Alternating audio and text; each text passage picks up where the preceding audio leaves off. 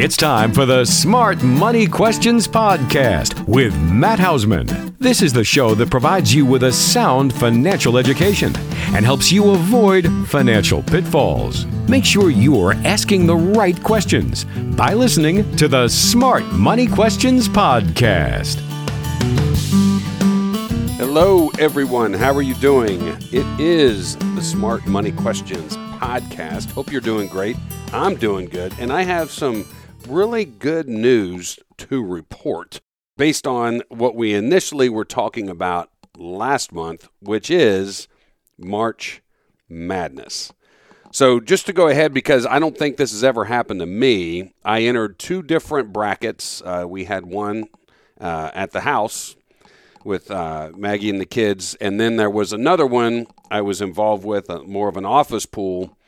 And I have to say, I was the winner by one point at our house, and I tied for first place in the office pool. So, uh, as again, that's I think that's the first time I've ever won. the other thing that uh, I mentioned that we were having, the family was having a weight loss contest in the month of March. And while I did lose weight, I did not win. I didn't win. That title actually went to Ashley, who, when, when she was weighing in and she realized how much she lost, she goes, I don't even know how that happened.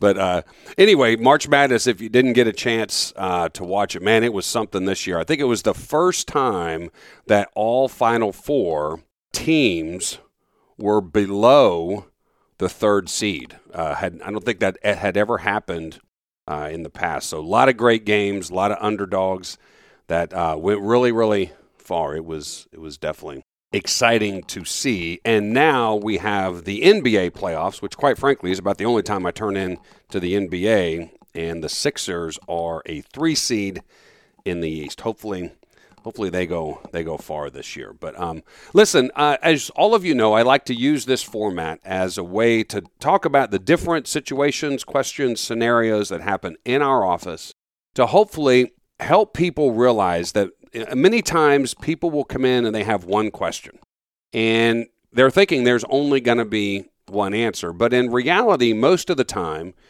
Is it's going to take more questions from me in speaking to the clients to be able to help guide them or at least advise them on things that they might not be thinking about. And today is a perfect situation with that. I got two situations that I want to review because uh, in and I, I get these questions a lot. And in one situation, it's the, the person was overlooking some different assets that they had to be able to take care of the situation that they were that they were wanting guidance on. So before we get to that today, let's make sure we deal with the disclaimer. Please don't take any of the information or ideas or suggestions that I offer in today's show as direct advice for you. Please use it as information and education that you then can discuss with your advisor. Now, if you don't have an advisor or you would like for us to be your advisor, I'm more than happy to have that conversation with you. And it's real simple. All you have to do is go to www.speakwithmatt.com. That's www.speakwithmatt.com. And my online scheduler is right there. You can go right in. You can schedule a 15 or 30 minute phone conversation. And quite frankly, at the end of that first call, we're going to have a good idea does it make sense to have a second conversation. So, again, very low key. Go right into the online scheduler. You don't even have to get on the phone with anyone to schedule this. So, again, speakwithmatt.com, www.speakwithmatt.com, and schedule it there. So, all right, let's go ahead and get on to today's show. All right, let's jump right into this. So, uh, I was meeting with uh, somebody new, and we were going through the initial you know, the initial appointment so to speak where we're kind of taking a snapshot of where everything is that the person has all the different assets maybe if they have life insurance uh, when they're looking to retire looking at social security looking at some tax and estate planning and one of the things i noticed what they wanted to make sure that they covered in that first appointment was i've got some outstanding debt I would really like to eliminate uh, some credit card debt, some auto loans, person had just recently changed jobs. There was going to be um, a little less income coming in now. And so they wanted to not have such a drag on cash flow with servicing this debt. So they the question was, hey, listen, the largest asset that I can see that I have here is my 401k uh, from the old company that they had just retired from, and now they were working at a new place. Uh, the person is under the age of 60.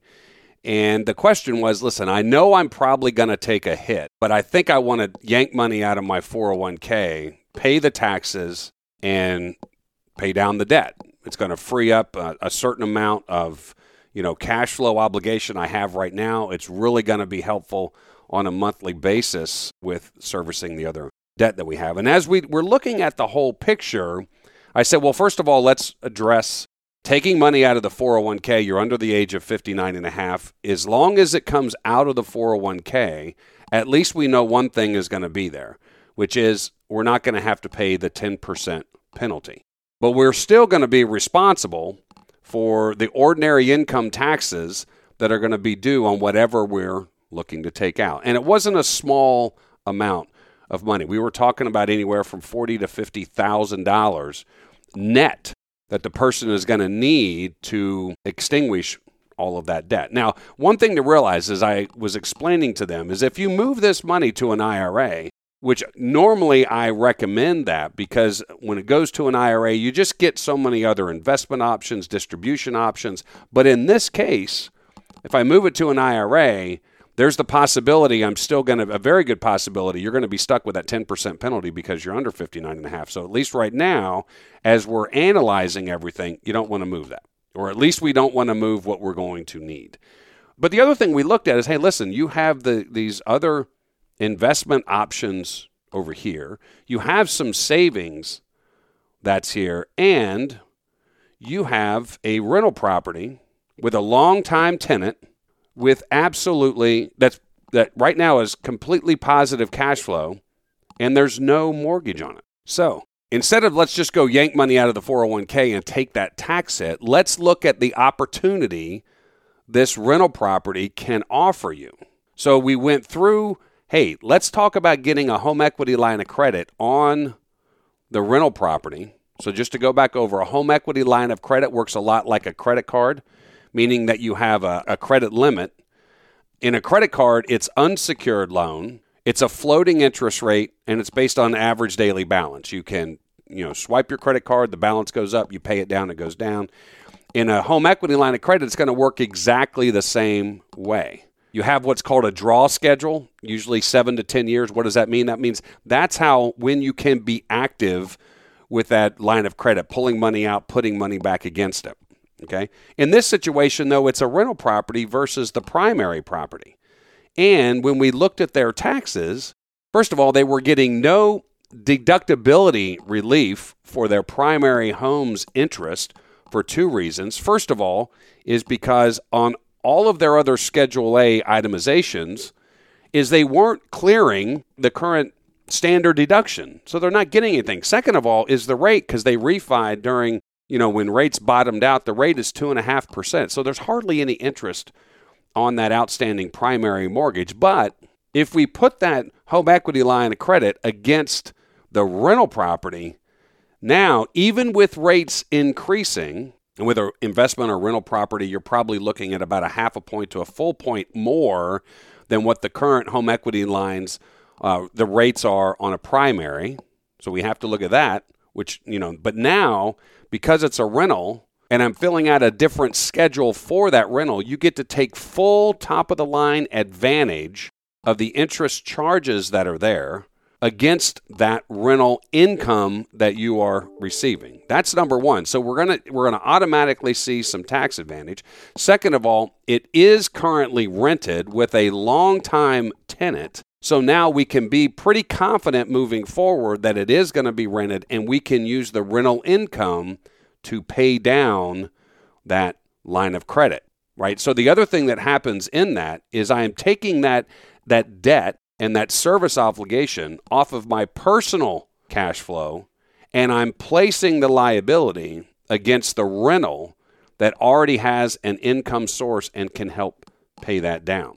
So, what we ended up essentially being able to see is I can, and this person is in Delaware, so we also have to deal with state tax on that 401k distribution. Is that I'm probably going to be saving 20 to 22% federally in doing it this way. And in the state of uh, Delaware, I would probably have to pay 5%. We're talking about 27% to yank out money out of the 401k to pay down the credit card. I think the highest interest rate on the credit card and or the loans was like 15.9, 16%. So we're all, we're so think about it. If I'm just going to yank it out of the 401k because I'm looking and that's the only asset that I think I have without looking at the other ones, the the cost, the tax cost obligation is anywhere from 10 to 11 points higher than what I could accomplish by doing it this way. So again, the question, hey, listen, I want to extinguish this debt. I don't want to have to deal with it anymore. The cash flow obligation I know moving forward is going to is going to hurt me because I'm not making as much money. We start asking additional questions and we look at the other assets. Hey, listen, how can we maximize this? You know, I've spoke with other clients that uh, for instance, same situation, I want to pay down some debt uh, one client in particular had an old life insurance policy with a ton of cash value in it. Hey, listen, we can yank that money out. It'll be a loan against your death benefit. We can look to see, hey, do we ever have to pay that back or not? And when the money comes out of the life insurance to pay down the credit cards, it's a non taxable situation. And depending on how that policy works, is is there a need for a repayment? The other thing we looked at is with the line of credit for this client, was do we actually have to put all of it on the line of credit? There was another small investment account that we could take advantage of pulling that money out right now. And with the market the way it is, they're going to be able to recognize a loss on that, which is going to also help them from a tax perspective. And we had some savings. So when I was describing this to them and showing, hey, listen, this is how this would work. And I'm not going to say it's just going to be easy peasy. Obviously, there's going to be some administration that's going to be involved, but can you clearly see the massive benefit that now this rental property is going to offer you versus just yanking money out of the 401k? And so many times, again, one question, there isn't just one answer. We have to ask multiple question. By the way, that reminds me, when I was reading, everyone's been talking about artificial intelligence, AI, Chat GPT, all of that kind of stuff. And I thought it was interesting. Here it is. The name of the podcast is Smart Money Questions. And you guys, many of you have heard me say, a mentor told me this about 20 years ago, and that is you get where you are in life based on the questions that you ask. The key is to ask the right questions. And today there was a uh, an article in the Wall Street Journal that said artificial intelligence it can give you answers. You just have to ask the right questions. anyway, I digress. So, in this situation, the idea, or we hear all the time, and it's an automatic no, no, no, no, no. Don't take a loan out on your 401k. Don't yank a bunch of money out of your IRA or your 401k to pay down debt. Why? Because the tax obligation is going to be too great. Let's look at everything. I mean, in some situations, that might that's the only place I can go. You know, many times people come in there and the only money they have the investable and retirement assets are in the 401k or the IRA or 403b or what have you. But in this situation, when we can look at other assets and how to maximize them to accomplish the goal that the client has, that is where we have to ask more questions and make sure that we are looking at everything. It's just it's so important. You know, the gurus all the time, you hear them, you know, don't no no no, but you know, they they're not really saying, "Hey, listen, what about this? Do you have that?" To look at maximizing for the client. So I wanted to share that with you because a lot of times when I'm speaking with uh, with clients, one of the things I'll always tell them, you know, if you the ideal retirement is the closer you get to retirement. I don't have a mortgage on the home. First thing I say, go get a line of credit against the home. I didn't say you had to use it. We just want to have it there because it can be a great resource, a great financial tool to use in the event that it's needed later on so important to be able to look at everything. And a lot of times people hear a line of credit or they hear mortgage or what have you, and they think debt. And there, I've talked about it before. There's good debt and there's bad debt, right? In this situation where you're going to be able to utilize real estate as an asset, which that's what it is. then it's debt can be a very good thing. Even in today's current interest rate environment, the line of credit, when you understand how it works, it's what's called an open ended loan. It can really work to your advantage on how the interest rates are calculated, how payments are applied, uh, the ability to pull money out and not affect the tax band, depending on where your money is. In this situation in particular, it can be very, very beneficial.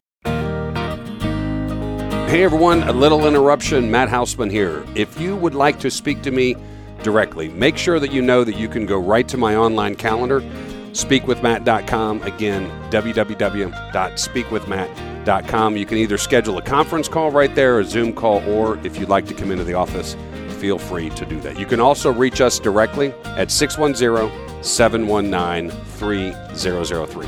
All right, everyone, back to the show.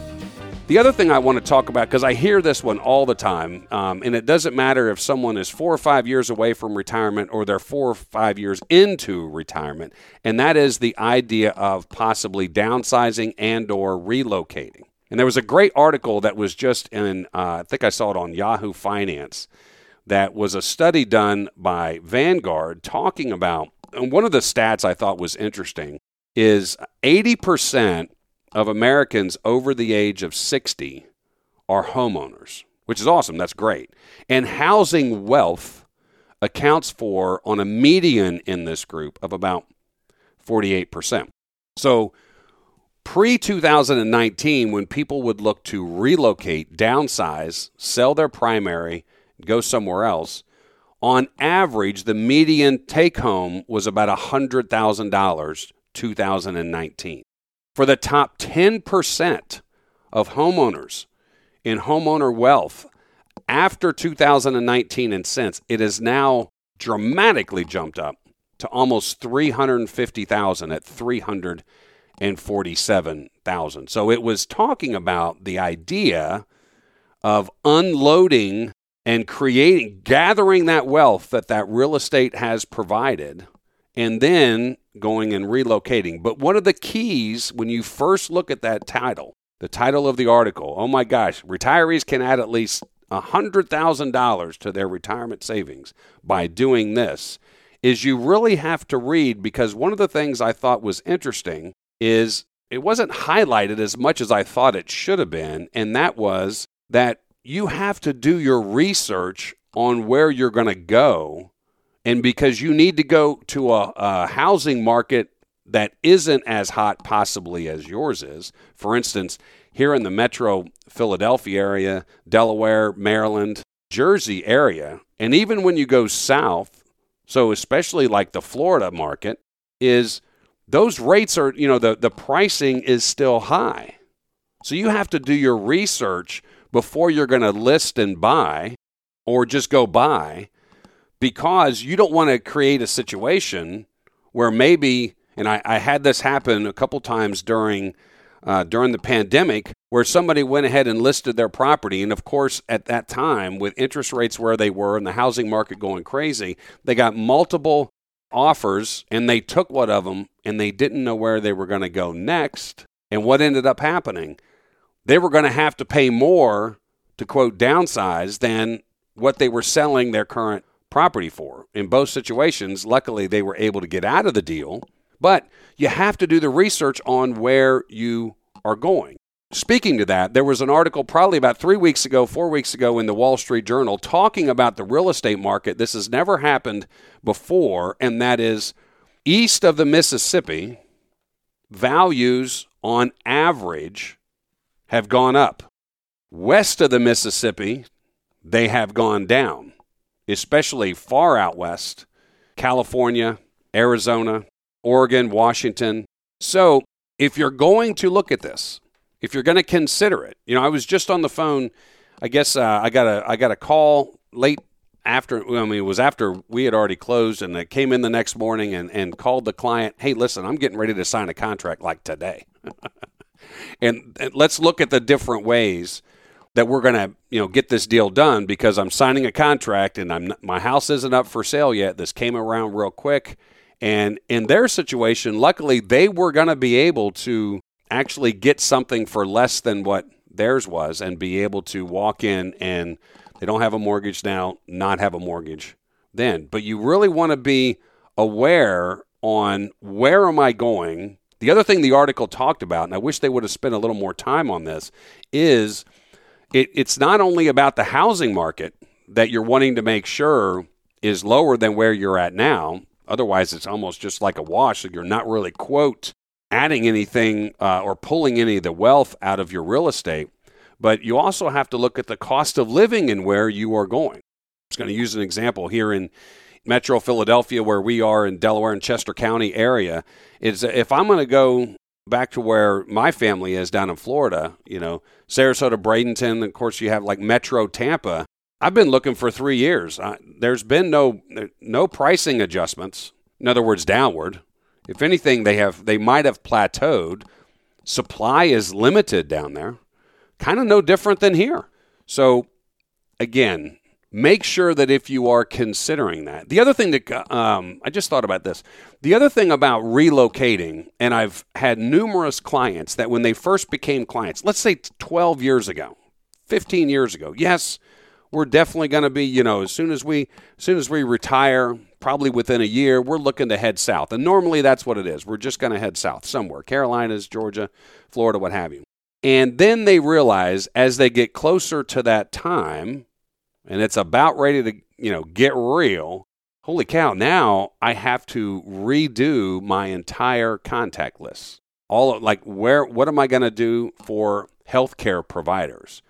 You know, maybe looking uh, if, you know, looking at a new church or churches and a new friend base, like all of that. And many times those people have decided not to go. In fact, they haven't even, I can think of one client in particular, they haven't even left the house that they are still in, that I think they've been in for like 25 or 30 years, right? So, again, I, I can't stress it enough. Make sure that before you just decide to sell, because again, market values are still really up.